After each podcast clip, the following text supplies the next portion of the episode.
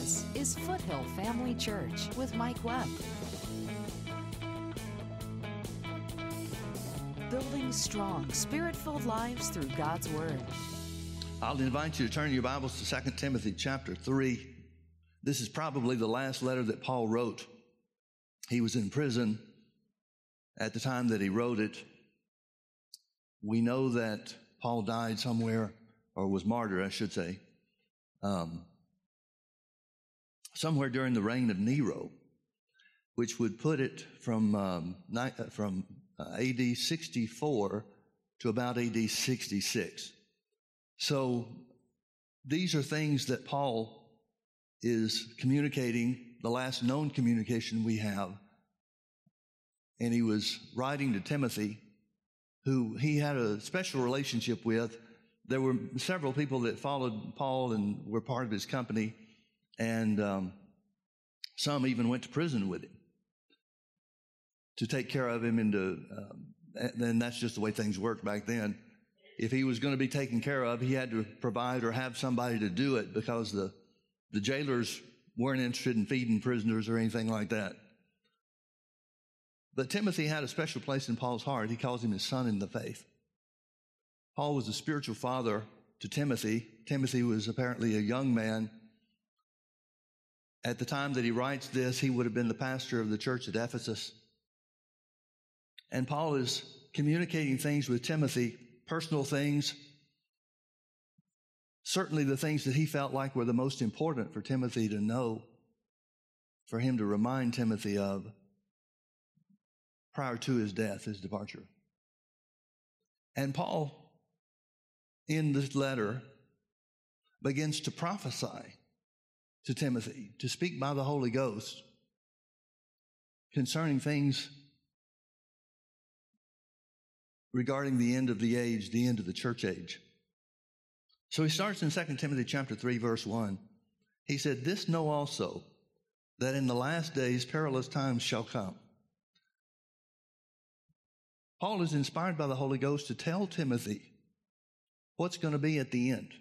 Now there's some there's some interesting uh, words and definitions in this passage of scripture that Paul refers to.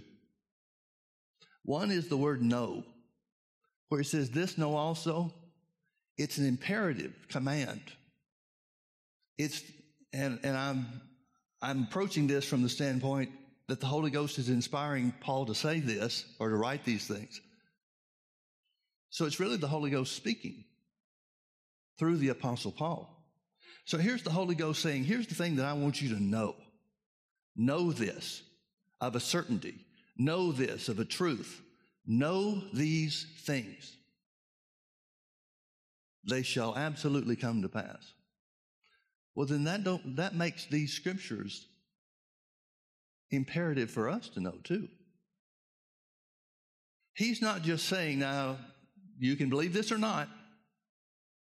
He's saying, know this, that in the last days perilous times shall come. Some of these Greek words of the Greek, the meaning in the Greek that Paul is trying to convey really doesn't come through in the English language as uh, at least as forcefully as it should. Maybe it comes through, but not, uh, not as forceful as uh, it seems that the Holy Ghost was prompting Paul to say it. The last days began on the day of Pentecost. In AD 33, Peter tells us it was nine o'clock in the morning when the Holy Ghost was poured out.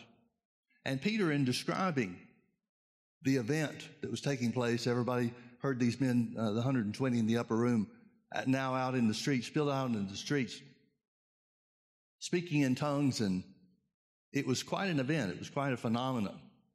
And Peter uses Joel's prophecy to identify what was happening. Here's the first example that we have of Peter or anybody other than Jesus speaking by the inspiration of the Holy Ghost in the church age. And Peter said, This is what Joel prophesied that in the last days the Holy Spirit would be poured out on all flesh. So the day of Pentecost was the beginning of the last days. And those last days have continued now for 2,000 years. It's um, for anybody that, that scoffs at these things or kind of blows them off. One of the things you hear from people pretty often is, Well, they've been talking about the last days for 2,000 years. Well, they're exactly right. It has been the last days for 2,000 years. But the word that Paul uses here for last is a, a word that doesn't just mean during that time period, that age of grace or that church age. It means the last of the last things. It's a word that's used in uh, a nautical context, and it means the last port. So if you're sailing, that's as far as you go because there's no port that goes further. It's as far as that can be reached. So when the Holy Ghost says in the last days, he's talking about the last of the last days, the very end time of the church age. Now, what ends the church age? Jesus coming back for the church. The rapture of the church. In the Greek, the word that's used concerning the end of, of uh, the church age or these things that we're talking about literally means the big event. Thank God there's a big event coming. And that big event is Jesus coming back for the church, taking us with him, catching us up into the air and taking us with him. So where it says in the last days, it literally means the very end season of this time period that we're living in. Same time period they were living in. This period of time called the last days. And it means this. It means we will be inside or surrounded by the characteristics of this season that he's going to refer to. It's almost taking, it almost connotes or denotes the idea of being trapped inside. And we will be. We are. We're trapped inside until Jesus comes to get us. Now, that doesn't mean we have to succumb to everything that's going on. Doesn't mean that we're going to be defeated. But we will be surrounded, completely surrounded. And that's what Paul's saying. Completely surrounded by this unusual time, this unusual season. Now, folks, think about the context that Paul writes this in. He's in jail and going to be murdered, martyred for his faith. He's writing to Timothy, who some years later, at the age of 80, is killed, martyred too,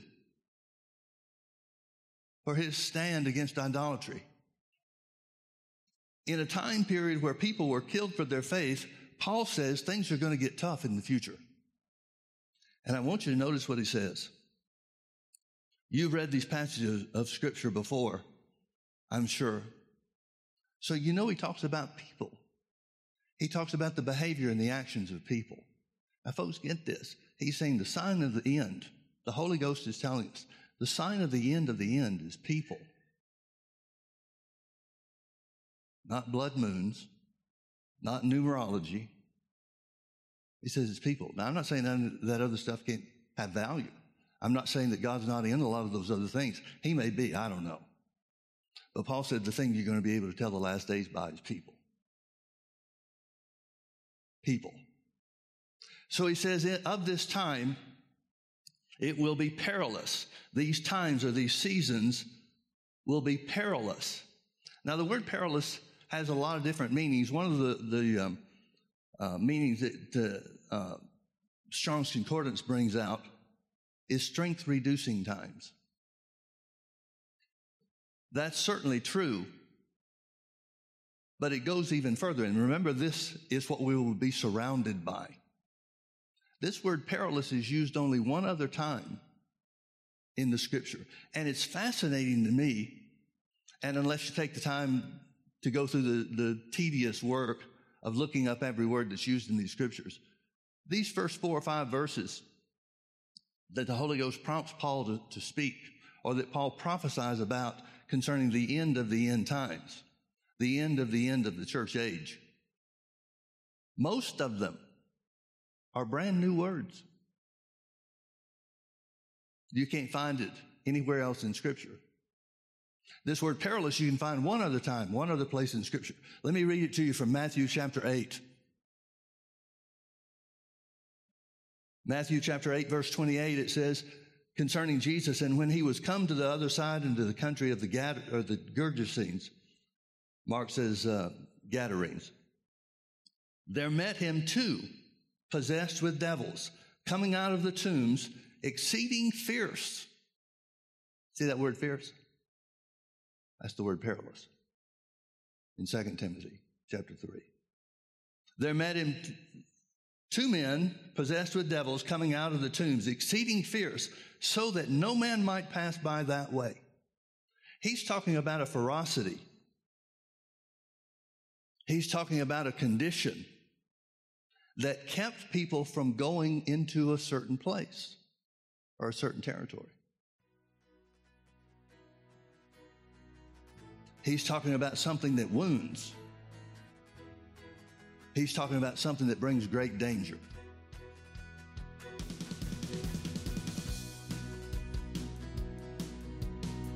Join Mike Webb and Foothill Family Church every Sunday night at 6 p.m. for our weekly Healing School. Healing School is for those who are in need of being healed from sickness in their body, as well as those who want to strengthen their faith in the area of healing. Jesus said, The kingdom of God is as a man speaking the word of God into his heart. You exercising your authority in the name of Jesus, by whom you have access into the kingdom of heaven, to say that for you, you are free from the influence of sickness and disease. Foothill Family Church is in Orange County at the corner of Bake Parkway and Lake Forest Drive, just minutes off the 5 freeway. To learn more about how you and your family can connect with Foothill Family Church, simply log on to mikewebb.tv.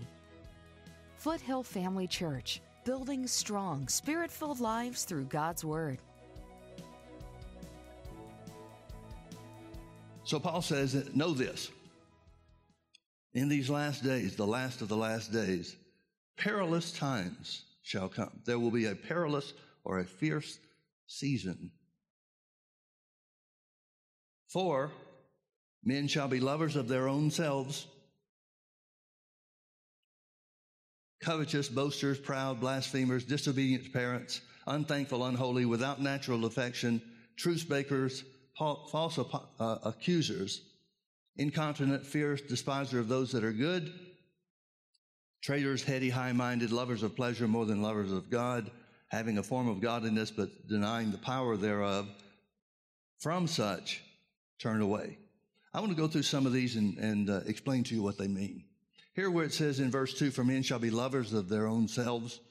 This is a word that does not exist. Lovers of the, uh, that word that's translated lovers of their own self. It's a word that doesn't exist in the Greek language. What I mean by that is it's a combination of two words that would never be used together. The first word is love. It's talking about romantic love, phileo. It's talking about the kind of love that you would have in a loving relationship with boyfriend, girlfriend, husband, wife, and so forth.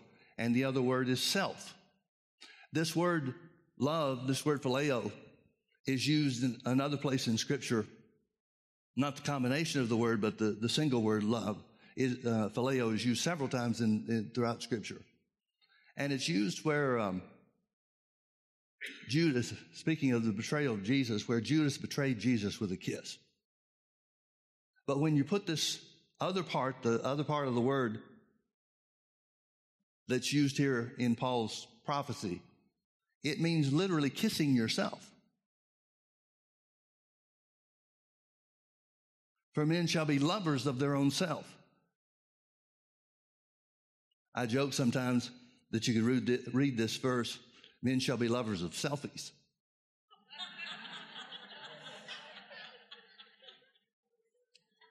That's not exactly true as far as the, the meaning of this word is concerned. But it does mean so infatuated, so obs- obsessed with self love that self is the only thing that matters. Men shall be lovers of their own selves.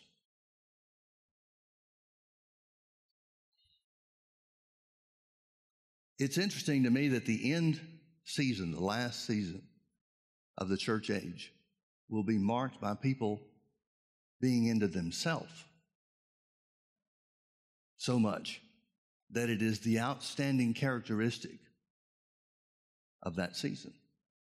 So it says, men shall be lovers of their own selves. The next word where it says covetous, it literally means loving gold, loving silver, loving possessions,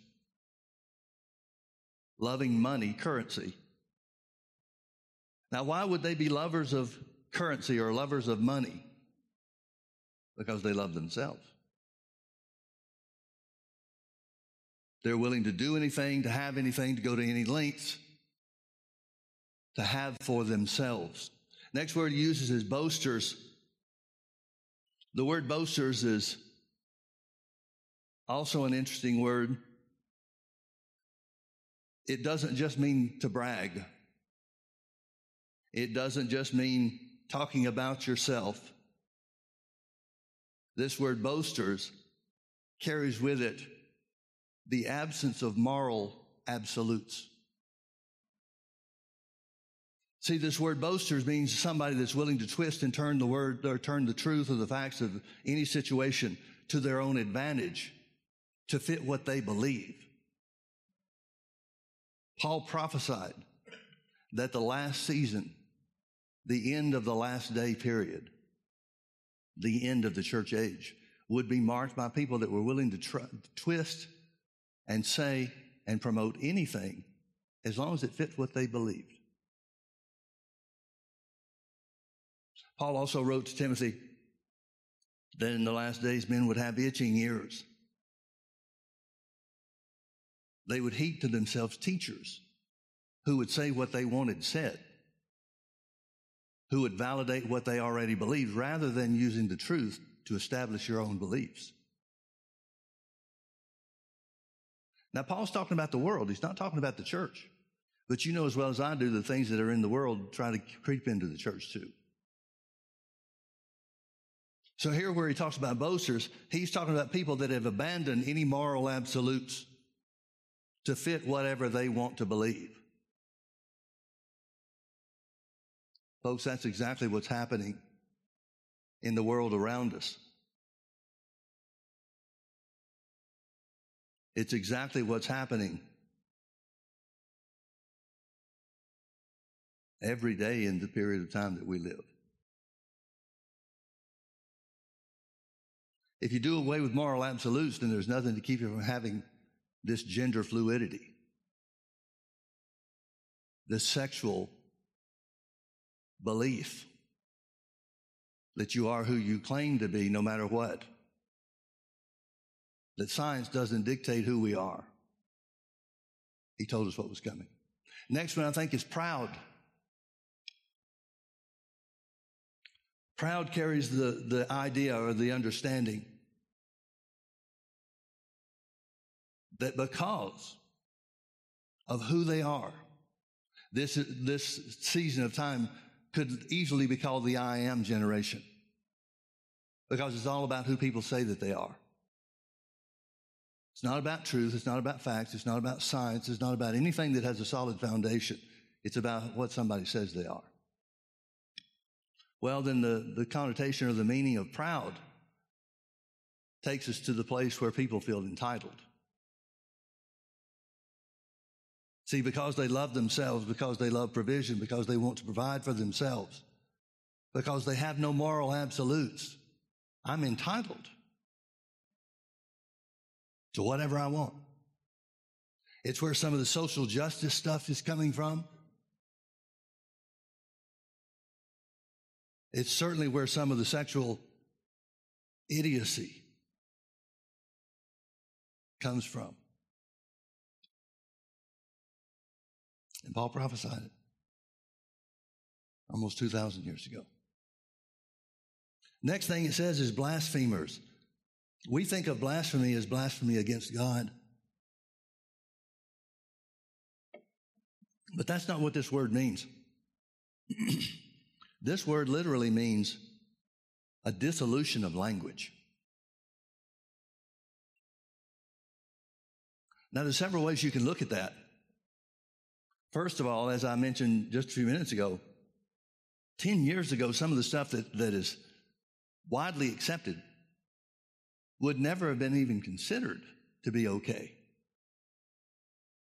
The language has denigrated to such a degree in a couple of ways that it's, that it's just fascinating. If you didn't know Jesus, it'd be scary. The F word is commonplace. It's accepted. It's just the way people talk. So there's a denigration as far as vulgarness or vulgarity of the society around us.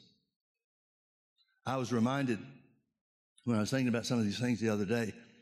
We took a vacation uh, to uh, Cabo San Lucas once when my kids were young. I say young, they were still teenagers, and my son was a teenager, I guess.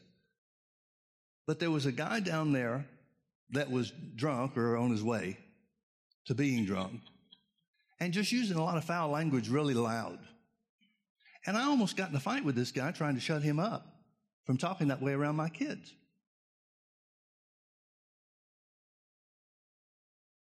Boy, things have changed. Anybody that will even question somebody's vulgarity nowadays, they'd probably get arrested. But the other side of this blasphemers, the other meaning behind it, is where you change the meaning of words to fit what you want them to be. And folks, that's a common tool of the enemy. If you just redefine a word, then you can remove the resistance to whatever it is you want to do. The Bible says that'll be a sign of the end, the end of the end. The next one it mentions is disobedient to parents. This phrase is a little difficult because it has a couple of possible meanings too. It literally means a loss of parental control. It's difficult to understand if it's just the individuals who are disobedient to their own parents or if the common general rule or general meaning of this phrase would be parents losing control of their children. Both seem to be at work. See, it could certainly mean disobedient to parents where a child no longer listens to his parent, whether he's young or whether he's old. The world is certainly going that way. You can trace a lot of the disobedience to parents that are taking place and that does take place in our country. You can trace a lot of it back to the TV show, the animated TV show, The Simpsons. Now, I've never watched the show,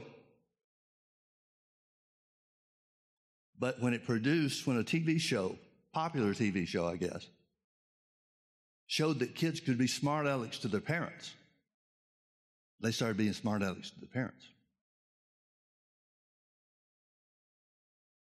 And there are tons of entertainment venues, movies, TV shows, and so forth that glorify the independence of children and portray parents as idiots.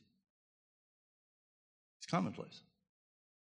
Well, that could have something to do with this meaning, but it could also be that the parents lose control of their children, meaning the state takes over their control.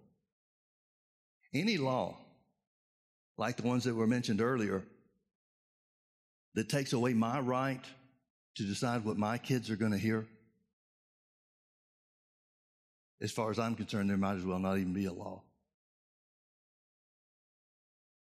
So, disobedient to parents, loss of parental control, is a sign of the last days.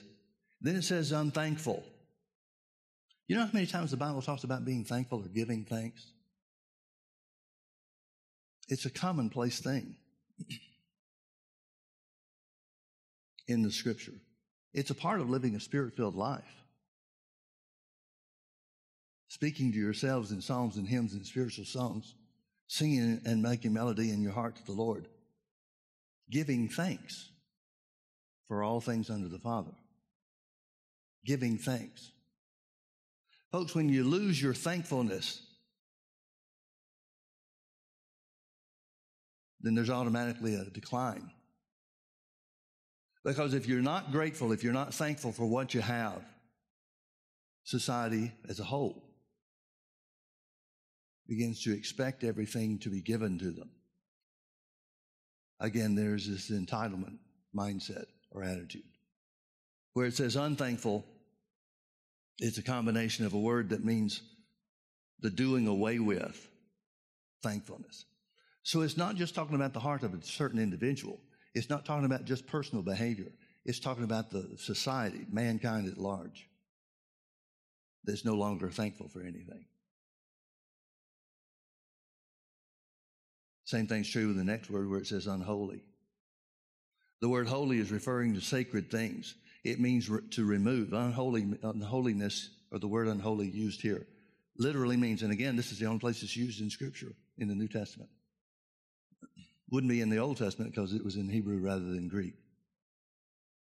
But it means a removal of the sacred things of life. There's, there's hardly anything outside of the church where there's any respect for anything sacred. Paul said that would be one of the things, the characteristics of the end of the end times. Without natural affection, this natural affection does not mean, as many people want it to mean, homosexuality. It's talking about without natural affection for your family. It's talking about further the breakdown of the family. Parental love toward children, children loving their parents. It's a removal of all those things. Truce breakers. You could apply this to any and every area. It's been translated things meaning litigiousness or how quick people are willing to file suit and to break truces, break uh, contracts, and, and so forth. but there's some real strong evidence, even though it's a brand new word that Paul coined by the Holy Ghost, again, just as with others. It probably means, or it could mean. It's hard for me to say probably because I'm not the one the word was given to. But it could mean there's some pretty strong evidence that he's talking about divorce as being the covenant the, uh, that is broken, the betrayal.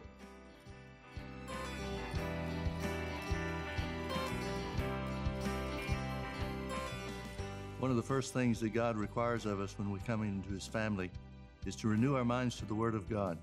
That means to find out from God's Word who we are in Christ and what He's purchased for us through His sacrifice. Thanks for watching today. Come visit us at Foothill Family Church.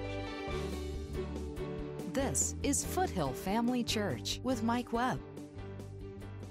And Paul's telling us by the Holy Ghost that it's going to look like hell while we're still here. But we've got something that the devil can't counter the Word of God that thoroughly furnishes us and equips us for whatever comes down the road. Join us Sundays at 9:30 a.m. and 6 p.m. or Wednesdays at 7 p.m. Visit us online at mikewebb.tv. Foothill Family Church, building strong, spirit-filled lives through God's Word.